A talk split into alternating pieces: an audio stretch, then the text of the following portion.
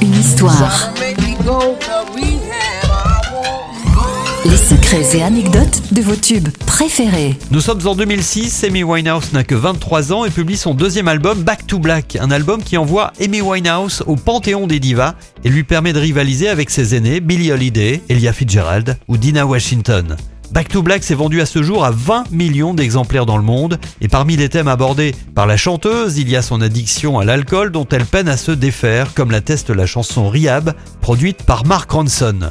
Le 23 juillet 2011, après plusieurs cures de désintoxication, Amy Winehouse rejoint le club très fermé des 27, celui des artistes disparus à l'âge de 27 ans, comme Jenny Joplin, Jim Morrison, Jimi Hendrix ou Kurt Cobain.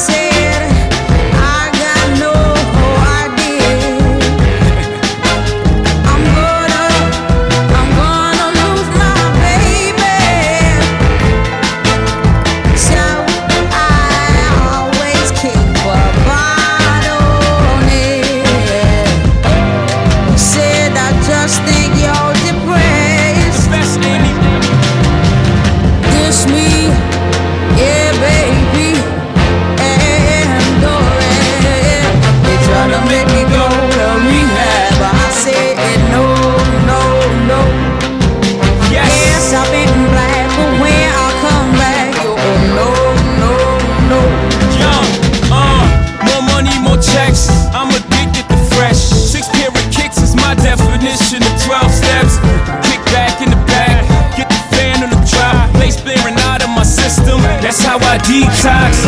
Well, when will he stop? He still popping that real. My flow so dumb, my face is numb. I don't feel. Where's the therapist?